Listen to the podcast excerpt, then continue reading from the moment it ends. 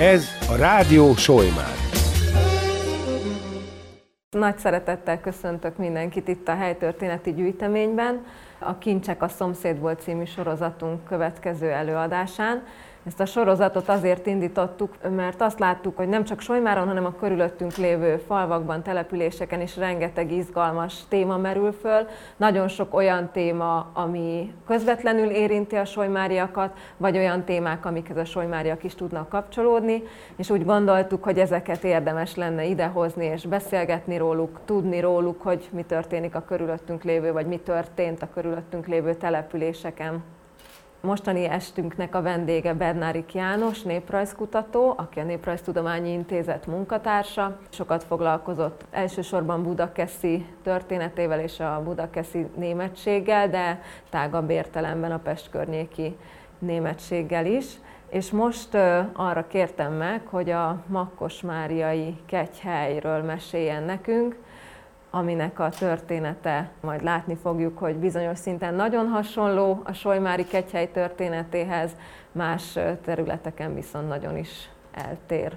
Úgyhogy át is adom a szót, szeretettel köszöntünk. Köszönöm szépen, nagyon örülök, hogy ebben a szép lapidáriumban ülhetek, immár második alkalommal, és ezúttal egy, egy olyan témáról szeretnék beszélni, ami nekem kimondottan közel áll a szívemhez. Ugye Makos Máriát talán mindenki járt már a jelenlévők közül. Ez a, ez a kép, ez ismerős lehet. Többé-kevésbé egy erdő közepén van még ez a szép kis templom, ez most már csak bizonyos fenntartásokkal mondható el. Ezért egyébként kevésbé a jelenről fogok beszélni, hanem inkább 300 évet visszaugrunk a múltba, és a búcsújáró helynek a virágkorát szeretném egy kicsit bemutatni, és tágabb összefüggésbe, vagy tágabb, kicsit messzebbről szemlélve a dolgot, pedig azt a kérdést szeretném megvilágítani, hogy, hogy milyen funkcióváltozásokon, milyen színeváltozásokon ment át ez a hely, amik szükséges volt ahhoz, hogy ma is tulajdonképpen egy működő kegyhelyként beszélhessünk róla. És ugye mivel most kicsit regionális szemmel is kéne nézni a, a, a kegyhely történetét, arra is próbálok mindig reflektálni, hogy hogy illeszkedik az adott korokban ez a kegyhely a, a úgymond a régió szakrális hálózatába. Tehát a búcsújáróhelyeknek minden időszakban megvolt a maga hierarchiája, a maga, maga hálózata, és ebben Makos már egy, egy fontos pont, de ugye Solymár is a hálózat része. Amiért én egyáltalán erről beszélek, az ez a kiadvány, amiből hoztam is néhány példányt, hogyha valakinek nagyon tetszik, akkor akár meg is vásárolhatja. De nem ez a lényeg, hanem hogy ez egy olyan munka, amit az édesapámmal közösen csináltunk, mégpedig két kéziratról van szó, két latin nyelvű kéziratról a 18. századból,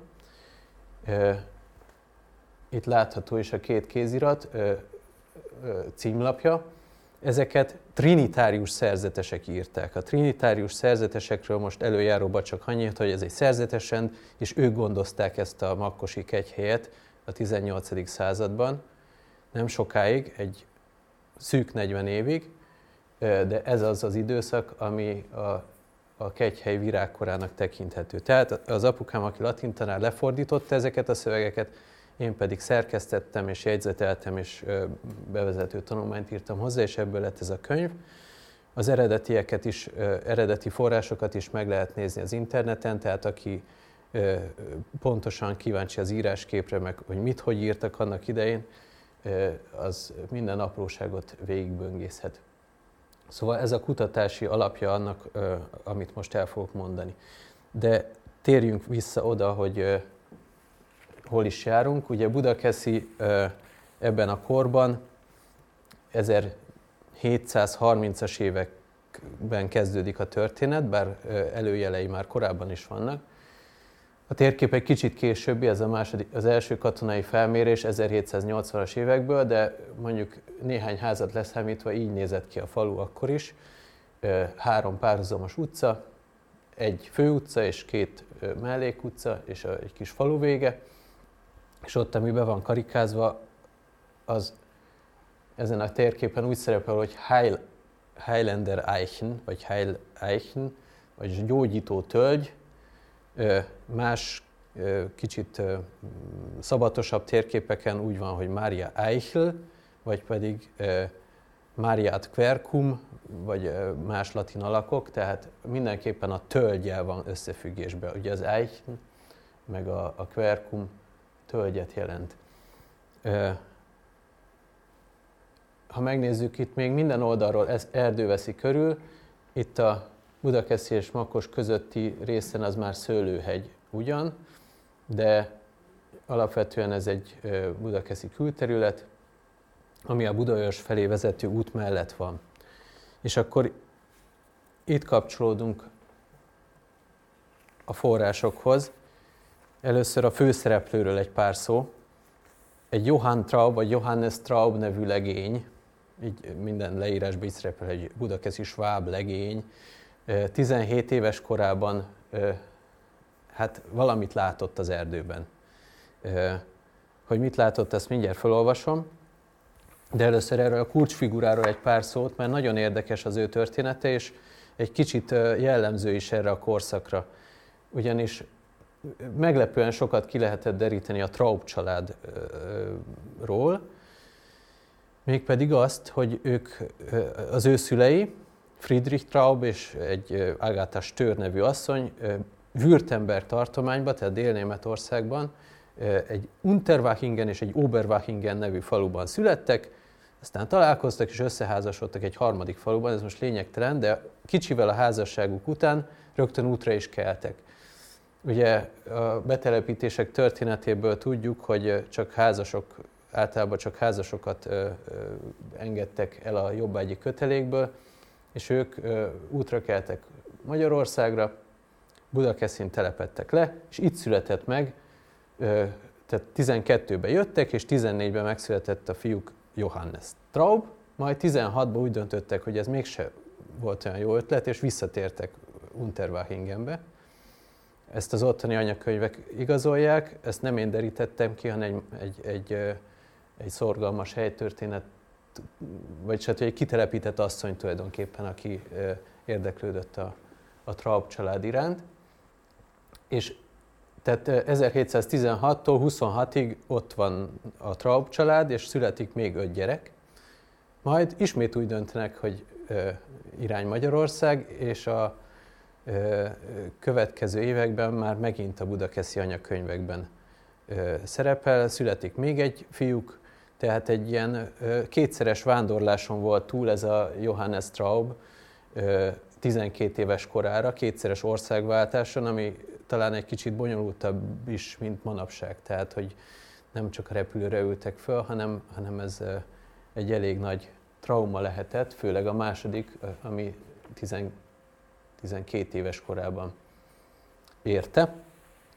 Ez a hányattatott sors és ez a viszonylagos gyökértelenség legalábbis az én számomra egy kicsit, mert ez egyáltalán nem fontos, meg egy szubjektív gondolat, de szerintem a vallásos fogékonysághoz is hozzájárulhatott talán egy kicsit.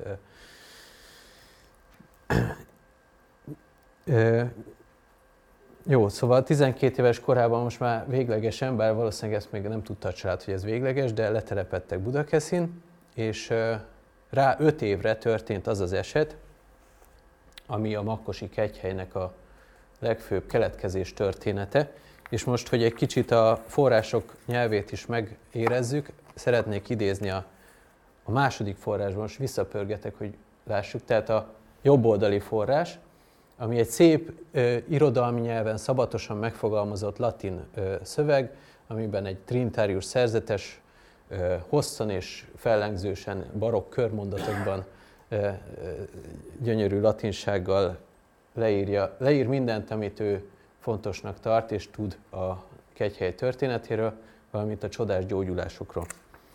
Most uh, idézek. Makos Mária a nevét egy csodálatos erdei tölgyfáról kapta, ami itt, Mária országának királyi székvárosától, Budától nem messze található, a nagy méltóságú Gróf Zicsi család ősi birtokán. Budakeszi falu mellett. Valahányszor e tölgyfa mellett haladt el az ifjú Traub János, Budaörsre menvén a szőlőjébe kapálni, metszeni vagy más munkát végezni, szórakozottságból vagy inkább egy égi sugallat hatására mindig levette süvegét köszöntésképpen, mintha így fejezné ki tiszteletét a szenvedő Krisztusnak a tölgyfán függő képmása előtt. Itt érdemes felfigyelni rá, hogy egy szenvedő Krisztusról van szó, tehát nem Máriáról, és ugye az se egyértelmű a szövegből, hogy, hogy valóban látott-e ott valamit, vagy csak mint egy habókos tiszteletből, mint egy feszület előtt kalapot emelt. Tehát ez, ez egy homályos részlet ebben a szövegben legalábbis. A ké, érdekes a későbbi interpretációk, akik ezt olvastak, készpénznek veszik, hogy látomása volt ennek a Traub Jánosnak, de ebből minden esetre nem derül ki. Társait izgatta a dolog, és kíváncsian kérdezgették e nagy tisztelet okát, mire ő visszatette a süvegét. Amikor pedig a többiek figyelmesen körüljárták és megvizsgálták a tölgyfát, és még a nyomát sem látták semmiféle szent képmásnak, akkor mód felett kinevették és kiúnyolták őt, mint valami elmeháborodottat, és fiatalos hevülettel, életkorukból fakadó féktelenséggel csúfolták, mint valami vallási fanatikust. Ez késztette Traub Jánost arra, hogy elhelyezzen a tölgyfán egy kezdetleges művészettel festett papírképet, mely a Szent Kereszt mellett álló boldogságos Szűz Máriát ábrázolta. Miután ezt megtette, a többiek abba hagyták a bohóckodást és a csúfolódást, és mivel ösztönzést kaptak, hogy dicsérjék az Istent és Szűz Máriát, ők is hasonló tiszteletet tanúsítottak a kép mellett elhaladva. Traub János így megszabadult ezektől az aklatásoktól, ám a következő évben súlyos betegségbe esett, és egyre rosszabb állapotba került. Annyira, hogy az egymás után folyamatosan jelentkező bajok a gyógyulásnak még a reményét is elvették tőle. A minden tagját átjáró mély fájdalom a halállal fenyegette. Amikor pedig így elgyengült már, és semmi reménye nem volt arra, hogy életben marad, akkor csüggedésében eszébe jutott az a tölgyfára kifüggesztett papírkép. Ezt a sok eső megfosztotta szépségétől és színeitől, a szél pedig kiméletlenül megtépázta. Visszaemlékezve a képre sokat gondolkodott, és arra az elhatározásra jutott, hogy az égtől kér támogatást, majd lelkes ösztönzéstől hajtva a következő ígéretet tette. Ha Mária segítségével a betegség ereje csak egy kicsit is alább hagy, akkor állapotának ezért a javulásáért az Isten anyáról egy szebb és tartósabb képet, vagyis egy vászonra festett olajfest, vászonra készült olajfestményt fog kihe, elhelyezni a fán. A fogadalomnak már csak az ígérete is elég volt a reményhez, sőt a nyilvánvaló gyógyuláshoz is, hiszen nem csupán enyhült a betegsége, de teljesen el is múlt. Ez a nehézkes nyelvezet, ez a latinnak egyfajta, hogy mondjam, próbálta édesapám úgy fordítani, hogy, hogy megmaradjon az a körülményesség egy kicsit, ami a latint jellemezte. alig pár nap elteltével minden panasza nyomtalanul megszűnt. Miután teljesült a kívánsága, késedelem nélkül Budára sietett, és ott csekély összegért mindössze két forintért egy felbecsülhetetlen értékű kincset, mégpedig az Isten anyát ábrázoló szentképet vásárolt a kegyes életű festőtől, Falconer Józseftől, aki később hátat fordított a világ élet, mindegy, most Falconer Józsefről van szó, ezt nem idézem. Traub János ezt a festményt hívő lelkülettel és buzgalommal helyezte el a Szent Tölgyfa lombjai közé, a korábbi kép helyén, de fényesebb külsővel. És hogy a Szent Szűz képmását se a dühöngő szelek, se az esők ne bántsák, különböző védő alkalmatosságokkal látta el, és erősítette meg, továbbá egy egyszerű, szerény szalmával fedett kicsin kunyhót épített köréje, nyers és gyalulatlan deszkából. Ez volt tehát a kezdete bölcsője a, a Makkosinak nevezett isteni szűzanya tiszteletének, aki ezután majd fényesebb ünneplésben is részesült. Tehát így ír erről a, ez a forrás, Valószínűleg ez több forrásból szedte össze ez a László atya, még magát Traub Jánost is kikérdezhette, hiszen azt tudjuk, hogy Traub János egészen haláláig 1782-ig ott élt effektíve a, a kegyhelyen, tehát a családjával együtt később megnősült, és oda, ott, ott élt egyfajta ilyen sekrestyi és gondnok és és hát látnoki szerepben valószínűleg ő, ő hitelesítette jelenlétével is a, a, a helyet. És hogy kicsit még elidőzzünk azt, hogy mit is látott és mit helyezett ki, és hogy alakult ez egy Mária kegyhelyé. Van ez a tárgy, a Budakeszi templomban látható most, és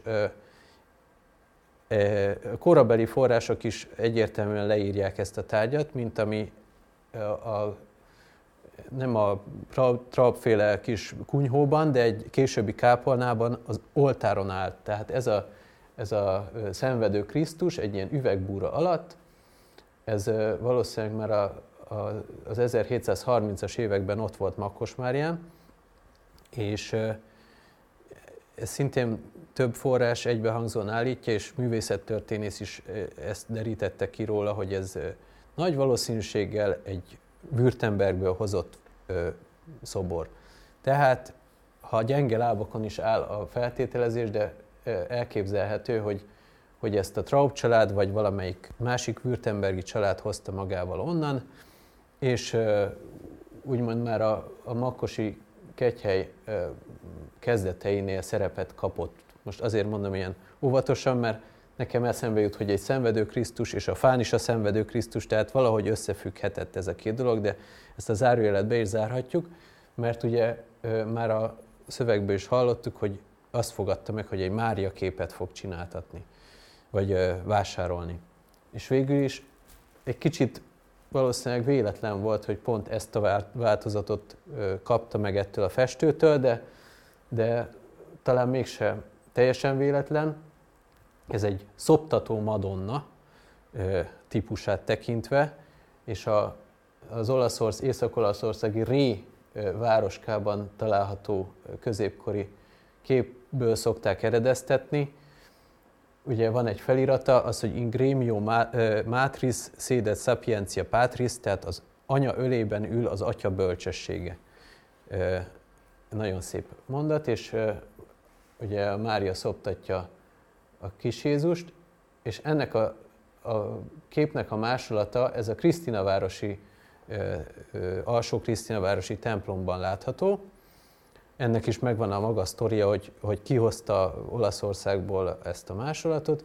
Minden esetre ott ez már megvolt, és arról másolta nagy valószínűség ez a Falconer József Budán, és ezt vásárolta meg aztán a Traub János, ez volt készletem, vagy nem tudom. Tehát, hogy más, mást is, akár más kép is lehetett volna, de végülis ez a változat ö, kapott helyet Makos Márián, és talán véletlen, talán, ö, talán ö, már akkor is benne volt a levegőbe, de ez a, ez a fajta Mária kép, ez különösen divatossá vált a, a, a pestis járvány idején, 1739, mert az egy régi hiedelem, hogy Mária teje az, az a pestis ellen és más járványok ellen egy hatásos orvosság.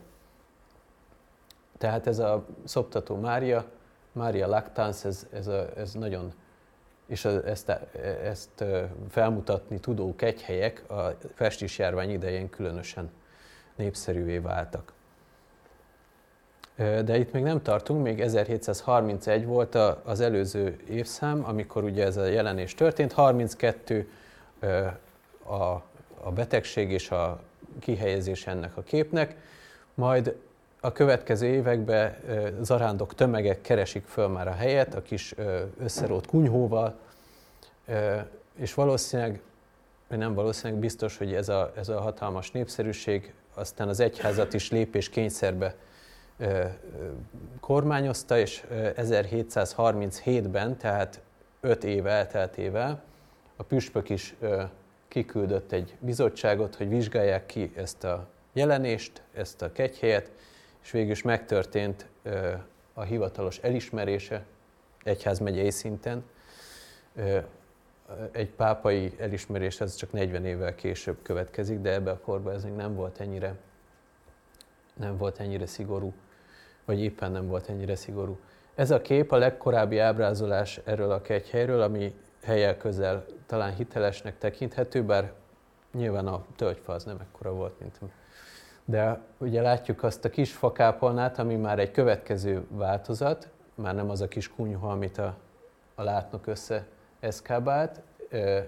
1747-ben már egy ilyen tornyos fakápolnáról írnak, és aztán eb, ezt, és ott mellette, ami épület látható, az pedig már egy rendház. Tehát ez a kép akkor készült, amikor a trinitáriusok már ott megvetették a lábukat. Tehát legkorábban 1747-ben készülhetett. Na, és hogy kerültek ide a trinitáriusok?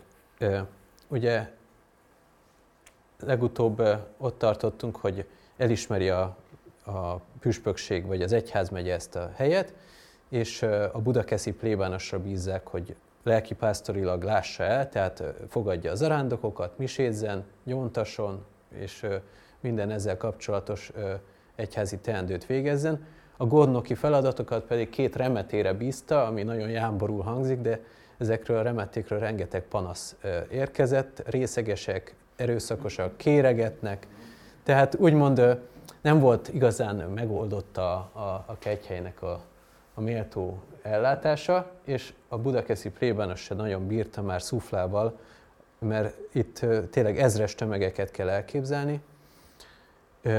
Közben jött egy pestis járvány, úgyhogy egy elég nehéz időszak volt, és ezért a püspökség és a birtokosok, akik a Zicsi család voltak, Zicsi Miklós és neje, Jámbor neje, Berényi Erzsébet, ha jól mondom, más megoldás után néztek, és kapóra jött nekik, hogy már jó tapasztalatokkal bírtak a trinitárius rendről, mégpedig olyan formán, hogy Kiscelben, tehát Óbuda Kiscelben, ami szintén az ő uradalmukhoz tartozott, az uradalmi központ volt, ott már tíz évvel korábban letelepítették ezt a szerzetes rendet, pont hasonló céllal, egy búcsújáró, egy kegyhelynek a, a, a gondozásával bízták meg, és a trinitáriusok primán végezték ezt a feladatot, felvirágoztatták a kiscelli kegyhelyet, és uh, tulajdonképpen kézenfekvő volt, hogy akkor a makkosi uh, népszerűvé vált búcsújáró helyet is rájuk bízzák, tehát a kiscelli konventnek egy ilyen kihelyezett fíliája lett a makkosi, sose lett önálló rendház, hanem mindig olyan egy-két páter és néhány fráter, tehát nem felszentelt mm, szerzetes testvér tartózkodott ott, gyakran váltották egymást, és némi világi kiszolgáló személyzet is tartózkodott ott, plusz Trab János és a családja, és végül az egyik remete ott maradhatott, a másikat ezt elcsapták. Tehát ez volt a, a stáb, viszonylag állandóan. A trinitáriusokról most nem beszélek sokat, mert ez nem fér bele ebbe az időkeretbe, de egy spanyol, vagy egy középkori rend, ami egy, egy spanyol ága telepedett meg végül Magyarországon, és ez egy sokadik rendházuk volt már a, a magyar királyság területén, vagy az osztrák-magyar birodalom területén.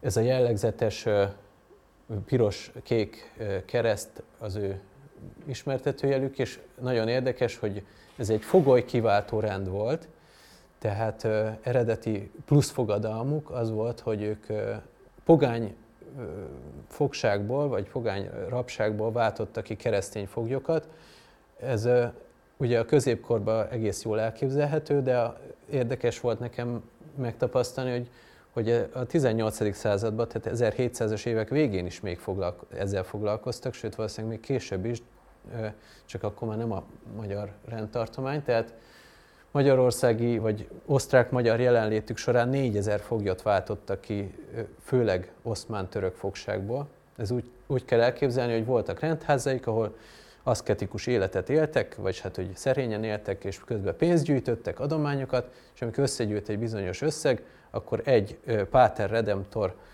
elment pogány területre, és ott tárgyal, tárgyalás útján kiváltotta a foglyokat és hazahozta. Tehát a magyar rendtartománynak is ez volt a fő tevékenysége, de mellette, mint láttuk, kegyhelyeket is gondoztak, nem mellékesen valószínűleg ez a fő tevékenységükhöz is egy bevételi forrást jelentett. És akkor ettől az időtől kezdve, 1748-tól, illetve már 47-től kezdődik az a, az a forrás, amelyiket mutattam az elején is, ez a protokoll címet viseli, ami tulajdonképpen egy hajónapló, egy Historia Domus, vagyis háztörténet, amiben hát több-kevesebb rendszerességgel, de a, a, az atyák följegyezték, följegyeztek mindent, amit fontosnak tartottak följegyezni. Itt most megint ö, idéznék hosszasan, de inkább lerövidítem, hogy más is maradjon idő. Csak hogy mi, ugye az előbb hallottuk a hosszú latin körmondatokat, az volt az egyik forrás, és akkor a másikban ilyen ö, szikárabb ö, bejegyzések vannak. 1759. júliusát a jeles előjárónk a Szent Bertalanról nevezett Özsébatya fennhatóságnak három éve alatt ezekkel gyarapította Makosi rendházunkat. Először is beszerzett egy új teherhordó kocsit, vett két tehenet, és nevelt öt borjút. Beszerzett hét párnát és hat ágytakarót, a szőlőbe pedig három ezer karót tétetett. Szőlőpótlására új tőkék ültetésére is gondoskodott. Tehát ilyen gazdasági gyarapodást is feljegyezték, az, hogy hogy ásadtak kutat, éveken át húzódott a vízkeresés sztori ebben a, ebben a, a szövegben. Ebből áll tehát a forrás első része, a második részében pedig a csodálatos gyógyulásokat dokumentálták. Erre is olvasok egy példát. 1758, Kész Mátyás, esztergomi lakos, csak nem fél éven át egyik szemére nem látott, a Makkosi Szűz Mária oltalmába ajánlotta magát, és a hódolat ugyanott, hódolatát ugyanott rögtön ki is akarta mutatni. Magyarul elment Makkos Máriára. Ö, ahogy ez megtörtént és teljesítette fogadalmát, visszanyerte korábbi látását, hogy mindez így volt, a szóbeli vallomással erősítette meg részünkről Arnold atya, Jakab testvér és Traub János egyházfi. Tehát ebb, ilyen, ilyenekből van 62 darab feljegyzés, ugye mindig van egy rövid leírás, és utána az, hogy kihitelesítette, az Arnold atya húzódik az e-, egész 40 éven, és Traub János is, a Jakab testvér pedig valószínűleg az egyik remete, aki ott maradhatott. Tehát ők a hitelesítők szerepében. Fontos fordulópont, vagy mérföldkő volt az, amikor elkészült a, a, a, a valódi kőtemplom, egy klasszikus barokk templomot kell elképzelni, ugyanakkor épült, mint a Budakeszi templom, és valószínűleg ugyanakkor, mint a Solymári, bár ezt nem tudom pontosan, de ez a Mária Terézia egyik nagy hagyatéka, sok barokk templom Magyarországon. 1762-től 68-ig épült, részletes leírások vannak mind a külső, mind a belső berendezésére, és hát ez, tulajdonképpen a templom felszentelésével kezdődött az igazi virágkor, tehát egy, egy kor, korban fényesnek mondható búcsújáróhely alakult ki, rendkívül nagy látogatottsággal. Erre abból tudunk következtetni, hogy hány fogadalmi ajándékot hagytak ott évente, és mennyi volt a bevétel Erről szintén akkurátus feljegyzések vannak. Barokk pompát kell elképzelni, nyilván nem egy, egy első vonalbeli barokk pompát, de egy, egy provinciális magyarországi. Rengeteg kéziratos, vagy kézzel készített térkép van a 18. századból. Jó, mondjuk rengeteg nem, de sok több, és ezeken lehet látni a, a Makos Mária körüli épületeket is. Zavarbejtően sokféleképpen vannak lerajzolva, de, de amit meg lehet állapítani, hogy van egy templom, és van egy rendház, ami vagy elalakú, vagy pedig egyenes. Mellette mindenhol jelzik a szőlőt, meg ezt a források is sok, sok helyen írják. Ott a felső koróni térképen ott látszik a, a FONS felirat is, amiből be lehet lőni, hogy nagyjából hol találtak vizet. És ez a U alakú épület, ami máshol egészen bezáródik, itt U alakú, ott pedig bezáródik, az pedig egy diverzórium, vagyis hát hogy egy kocsma, vendéglő, ami ugye egyrészt az zarándokok elszállásolására, másrészt pedig a, a, az etetésükre is jó szolgálatot tett. Ez valószínűleg az Icsi család, most hát biztos, hogy az Icsi családnak a, a fennhatóság alatt volt, és ők adták bérbe. Szóval egy, egy teljes üzem bontakozik ki itt ezen a tér, térségben, és készítettünk a, a források alapján egy ilyen kis térképet is arról, hogy mi volt tulajdonképpen a vonzás körzete ennek a búcsújáróhelynek. A kék az azt jelzi, ahonnan zarándok járatok vagy processziókat jegyeztek föl, tehát ahonnan csoportosan pap vezetésével bizonyíthatóan jöttek zarándokok. A sárga az a csodás gyógyulásokat jelzi, a zöld az pedig az, ahol mind a kettőt följegyeztek. Tehát egyértelműen látszik, hogy Buda, Buda, Buda környéke, a fővonzás körzet, aztán van ott ö, keletebbre a jásság és a tápjó mente, valamiért ott is ö, nagy népszerűségre tett szert. Én azt gyanítom, hogy a Ferences közvetítés révén, mert Ferencesek voltak a Budakeszi, tehát a budai hegyvidéken is ott ö, arra felé is, meg még sok felé, de ez nem bizonyított és a Gerecsébe is nagyon sok feljegyzés van, tehát gyakran jöttek onnan. A távolabbi vonzáskörzet pedig Kőszektől Szabadkáig húzódik, tehát ez, ezek dokumentált esetek. Ezen kívül sok olyan van, amit én a forrásokban nem láttam, de például a gyöngyösiek biztos, hogy évszázados hagyományra tekint vissza az ő zarándoklatuk, mert, mert még ma is jönnek, és úgy emlékeznek rá, hogy ők mindig is jöttek. Úgyhogy valószínűleg egy csomó olyan település név is lehetne ezen a térképen, amelyik ebben a két forrásban nem dokumentált. Tehát még mindig a 18. század virágkoráról beszéltünk, ami egy drasztikus és hirtelen véget ér 1784-ben, Ugye második József, Mária Terézia fia 1780-ban lép trónra, és ugye türelmetlen észként is szokták emlegetni, és az egyház racionalizál, az a vallási élet meg, meg reformálásába is nagy rössel vágott bele. Ugye az ilyen túlburjánzó barokk vallásosságot, mint ami a búcsújáró helyeken is megnyilvánult, és a szerzetes rendeket drasztikusan visszaszorította.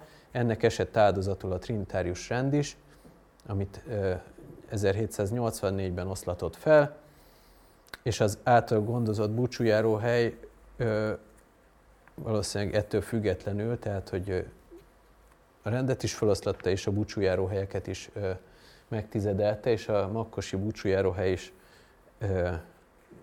ennek áldozatul esett, az ingatlan és ingó vagyont elárverezték, és gyakorlatilag mm, profanizálták a helyet, exakrálták. Az épületet, vagyis a birtokot először egy, egy kamarai tisztviselő vásárolta meg, aztán pedig több tulajdonosváltáson és aprózódáson ment keresztül és hát a 19. században ez volt a látvány, ami a látogatót fogadta.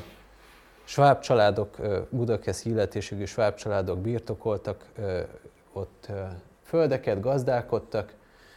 A következő térképen látszik, hogy, hogy egy-két épület is létesült a környéken. A, látszik a, a, a kocsma épülete az megmaradt, ezt a 19. században is bérelték és működött, és a romantikus romot hát felfedezték maguknak a romantikus emberek, tehát a 19. század az, az kirándulóhelyként is felfedezte magának ezt a helyet. Azon kívül gyanítható, hogy, hogy vallási célzattal is ilyen búvópatakszerűen megmaradt a funkciója. De ami még fontosabb, hogy ezen az árverésen, amit a kegyhely feloszlatásakor tartottak, részt vett egy trinitárius is, és részt vett a budakeszi plébános is, Jáger Antal, aki megvásárolta nem csak a kegyképet és a hozzátartozó fatörzset, az eredeti fatörzset, hanem megvásárolt még, még számos más tárgyat is, például ezt, valószínűleg ezt a e, szenvedő Krisztus e, szobrot, megvásárolt egy díszes monstranciát, harangokat, és ezeket mind átmentette a Budakeszi plébánia templomba. Sőt, mi több, a kegyképet a főoltár fölé helyezte el, tehát a, budakeszi oltárkép azóta a makkosi kegykép volt, mintegy 170 éven keresztül, és a makkosi búcsújárás az szépen lassan átkormányozódott Budakeszire. Persze erről kevés adatunk van, de, de 20. század elejéről vannak adatok, hogy, hogy a budakeszi templomba zarándokolnak például a gyöngyösiek. De mint mondtam, a, a, a 19. század ez egy ilyen csipkerózsika állam a, a kegyhely történetében, vagy a kegyhely szempontjából, és az újjáéledésig, vagy az újjáéledés gondolatáig egészen a 20. századig kell várni. De még mielőtt tovább mennék a 20. századra, itt akkor egy kitérő arra, hogy, hogy a 19. században ez a szakrális hálózat, amit az elején említettem, ez hogy is alakult át. Ugye feloszlatták Makkosmáriát, feloszlatták Óbuda Kiscelt, és, és a, aztán amikor enyhült ez a szigor, ez a, ez a józsefinista szigor, ez részben elmélet részemről, részben viszont jól alátámasztható adatokkal.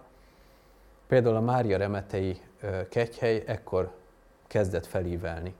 Tehát előállt egyfajta hiátus ebben a régióban, nem volt olyan igazi Mária kegyhely, és, és ekkor kezdett egy, egyre népszerűbbé válni Mária remete, ami aztán a 19. század második felére egyértelműen a, a régió legfontosabb kegyhelyévé vált. Tehát amikor a 20. század elején a budakeszi plébánosnak ismét eszébe jut, hogy hát itt van egy kies templom Roma a, a határban, és valamit kéne vele kezdeni, akkor már úgymond a, a, a szakrális térkép teljesen átalakult, tehát a budakesziek is Mária remetére zarándokoltak, és Péli föld Szentkeresztre. 19. század elején még Solymára, vagy igen, és még számtalan más helyre, de Solymár aztán egy kicsit alábbhagyott, szintén talán Mária remete felemelkedésével párhuzamosan, de ezt a jelenlévők talán nálam jobban tudják. Tehát egy Miller József nevű plébános került Budakeszire 1910-es évek elején, és neki a kezdetektől fogva ambíciója volt, hogy Makos Máriát, mint kegyhelyet újra, újra, újra revitalizálja. Végül is 1917-ben sikerült megvenni a, a, az egyház számára a, a birtokot, a Rommal együtt, és, és itt kezdődött végül is a, a, a, a revitalizáció, de közel 40 évbe telt, amíg ez szárba szökkent. Ugye közben volt egy, egy más, kezdve a gazdasági világválságtól, meg az egész két világháború közötti bonyolult társadalmi folyamatoktól egészen a második világháborúig, ami szintén kitört, és úgymond a, a, a kegyhely sorsa az mindig parkolópályán volt.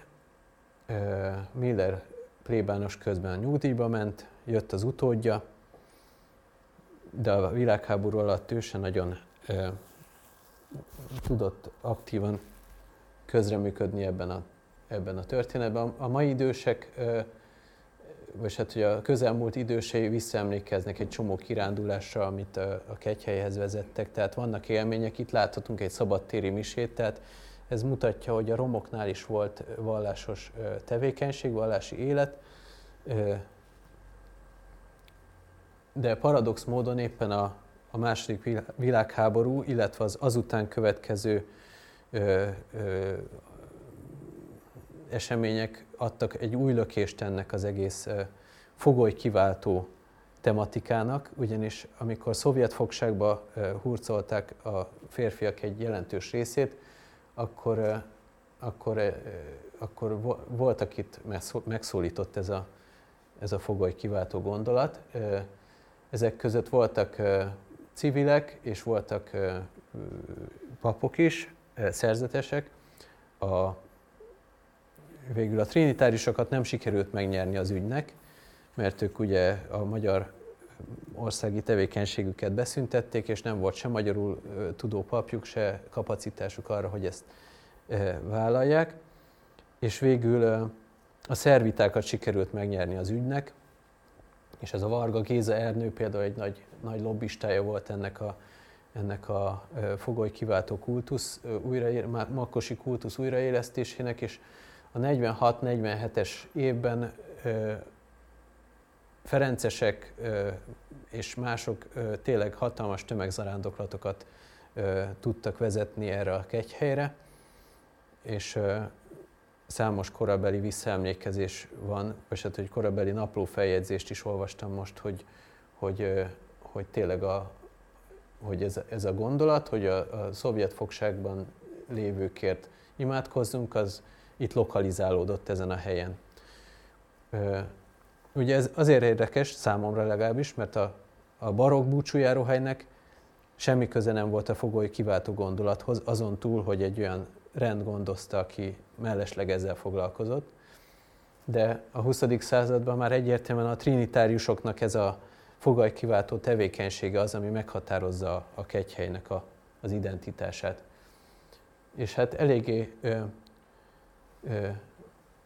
eléggé paradox, vagy a sors fintora, hogy tulajdonképpen ugye 47-ben kezdődik az igazi újjáépítés, és 1950-re készül el a templom. Ugye a legsötétebb rákosi korszakba csöppen bele a kész templom, és, és ezzel párhuzamosan újra takaréklángra kerül a, a, a búcsújárás és az egész vallásos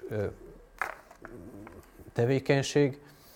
Svoly püspök, Svoly Lajos püspök, ekkor a székesfehérvári püspök, aki úgy ír erről a, erről a kegyhelyről, hogy hát ez egy csendes rekollekciós helyként, tehát papok számára és hívek számára esetleg egy ilyen csendes elvonuló helyként fog üzemelni, de ne verjük nagy dobra, mert nem teljesen hivatalosan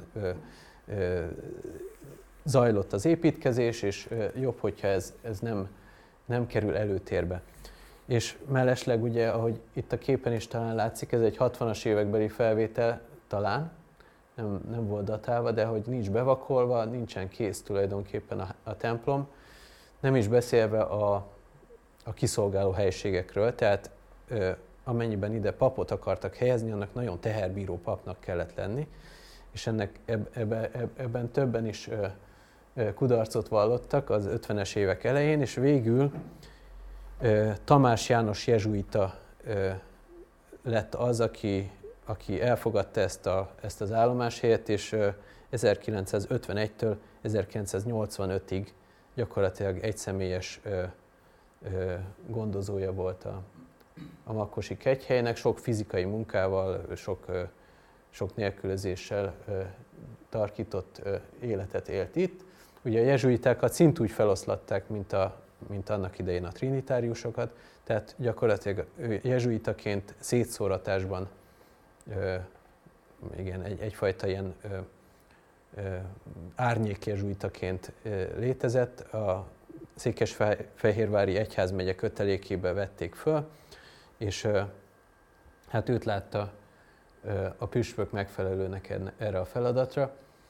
Tehát neki köszönhető az, hogy a, a kegyhely úgy, ahogy ö, ö, fejlődött, vagy legalábbis stagnált. Egy kiemelkedő esemény volt, amikor a jezsuita tartományfőnök 1978-ban Magyarországra jött, akkor ö, szentmisét mutatott be, ugye az egész világ jezsuitáinak tartom, vagy ö, rendfőnöke, generálisa, ö, ezen a kis eldugott erdei kegyhelyen misézett, és ö, itt mondott prédikációt. Aztán 1985-ben már Tamás János megöregedett, nyugdíjba ment, papi otthonba költözött, és ekkor vette vissza tulajdonképpen a budakeszi plébánia a Makkosi kegyhely gondozását, és itt is volt egyfajta új lendület, ezt már az én gyerekkoromból is valamire emlékszem, nem sokra, de de a, a korabeli História Domusban rengeteg beragasztás és beírás tanúskodik arról, hogy a, az akkori plébános német László szintén ezt a fogoly kiváltó tematikát próbálta új köntösbe öltöztetni, mégpedig úgy, hogy a szenvedélyek rabságában szenvedők kiváltása és az ezért való imádkozás helye lesz a, a Makosi kegyhely. Tehát ezzel próbáltak egy új missziót, egy új identitást adni e, Máriának. És ez az új misszió, ez nyomokban még ma is megtalálható. Tehát van, ha jól tudom, még ma is minden évben egy ilyen e, szenvedélybetegek e, zarándoklata. De ehhez társultak aztán más, más e, motivációk, más e, más identitás elemek is, például a Buda környéki katolikus németek, vagyis hát, hogy országosan a Szent Gerhardswerk, hogyha ez ismerős ez a szervezet, szervez minden évben Ungarn-Deutsche Ungarn-Deutsche Wallfahrt, vagy valami ilyesmi címmel egy, egy zarándoklatot ide, és és folyik a minden vasárnapi mise. Ugye kétszer van búcsú Makkos Márián szabadtéri misével, egy május végén és egy szeptember végén, utóbbi általában a püspök ö, személyes ö, részvételével, szerény kirakodóvására. Tehát ö, úgymond ö, zajlik ez a, ez a, ez a búcsújárás, de én nekem az a benyomásom, hogy az utóbbi években egy kicsit kezd, kezd alá hagyni, ismét ideje egy új lendületnek. Viszont például új jelenség viszonylag új, hogy, hogy házasságkötések egyre gyakrabban zajlanak Makkosmárján, tehát ilyen szempontból egy, ismét egy új funkciót kap. És hát amit sajnos nem szabad ö, említés nélkül hagyni, az az, hogy hát be, beérte a város már ö, a, a templomot, és majdnem minden oldalról körülépült, egy irányba van még nyitva az erdő felé. Úgyhogy ez a, ez a sors, ez utolérte, de talán abban bízhatunk, hogy, hogy a, az oltár mögött itt ebben a kis meghitt kalickában továbbra is ott van a, a, a csodatévő tölgynek a törzse, és mint egy, mint, egy szimbolizálva ezt a szakrális állandóságot, és ebből kiindulva itt is majd, majd ebben a városiasodó környezetben, ebben is meg fogja találni majd az új identitását a kegyhely. Úgyhogy ezzel a bizakodással fejezem be az előadást, és szívesen látok bármilyen hozzászólást. Köszönöm szépen!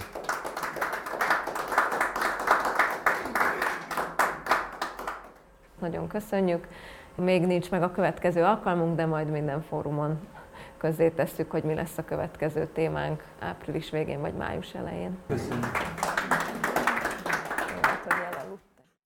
Ötletet, véleményt várunk a Rádiósolymár kukac rádiósolymár.hu e-mail címre.